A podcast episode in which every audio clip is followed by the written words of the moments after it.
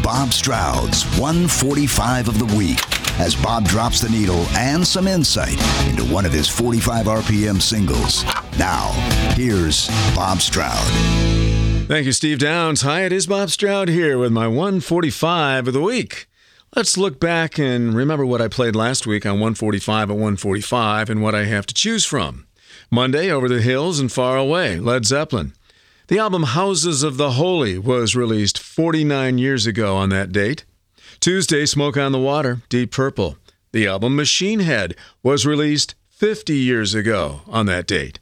Wednesday, Take Me Home, Phil Collins. That single entered the Billboard Top 40 on that date back in 1986. Thursday, All the Young Dudes, Mott the Hoople. That was the birthday of guitarist Mick Ralphs. Friday, Running Down a Dream, Tom Petty. That was played on April Fuels Day here on the drive, and that's a song that burns a whole lot of fuel. So for my 145 of the week, I went with Running Down a Dream by Tom Petty. Now, whether you hear the lyrics of this song as a parable on life, or you hear it as just a great sitting behind the wheel driving kind of song, you got to admit that Running Down a Dream is a crowd pleaser right when it blasts off the line with Mike Campbell's six string electric guitar. The song was written by Petty, Mike Campbell, and producer Jeff Lynne. And yeah, Jeff Lynne makes it feel like you're right in the passenger seat with Petty.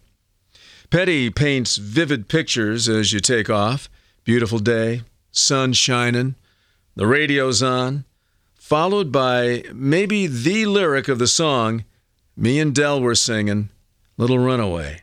So simple, yet so effective. Right then and there, you want to turn your radio up to get lost in this Petty classic. When Petty gets into the chorus, seven quick bursts of acoustic guitar follow the song's title.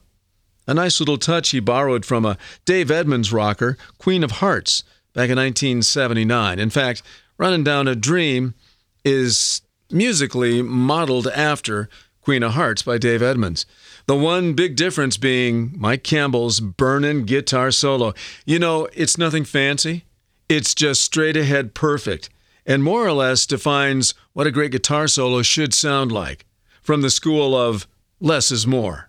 Running Down a Dream is one for the ages, a song that taps into the past, present, and future of great rock and roll my 145 of the week. Thanks for stopping by, and until next time, stay safe and buckle up.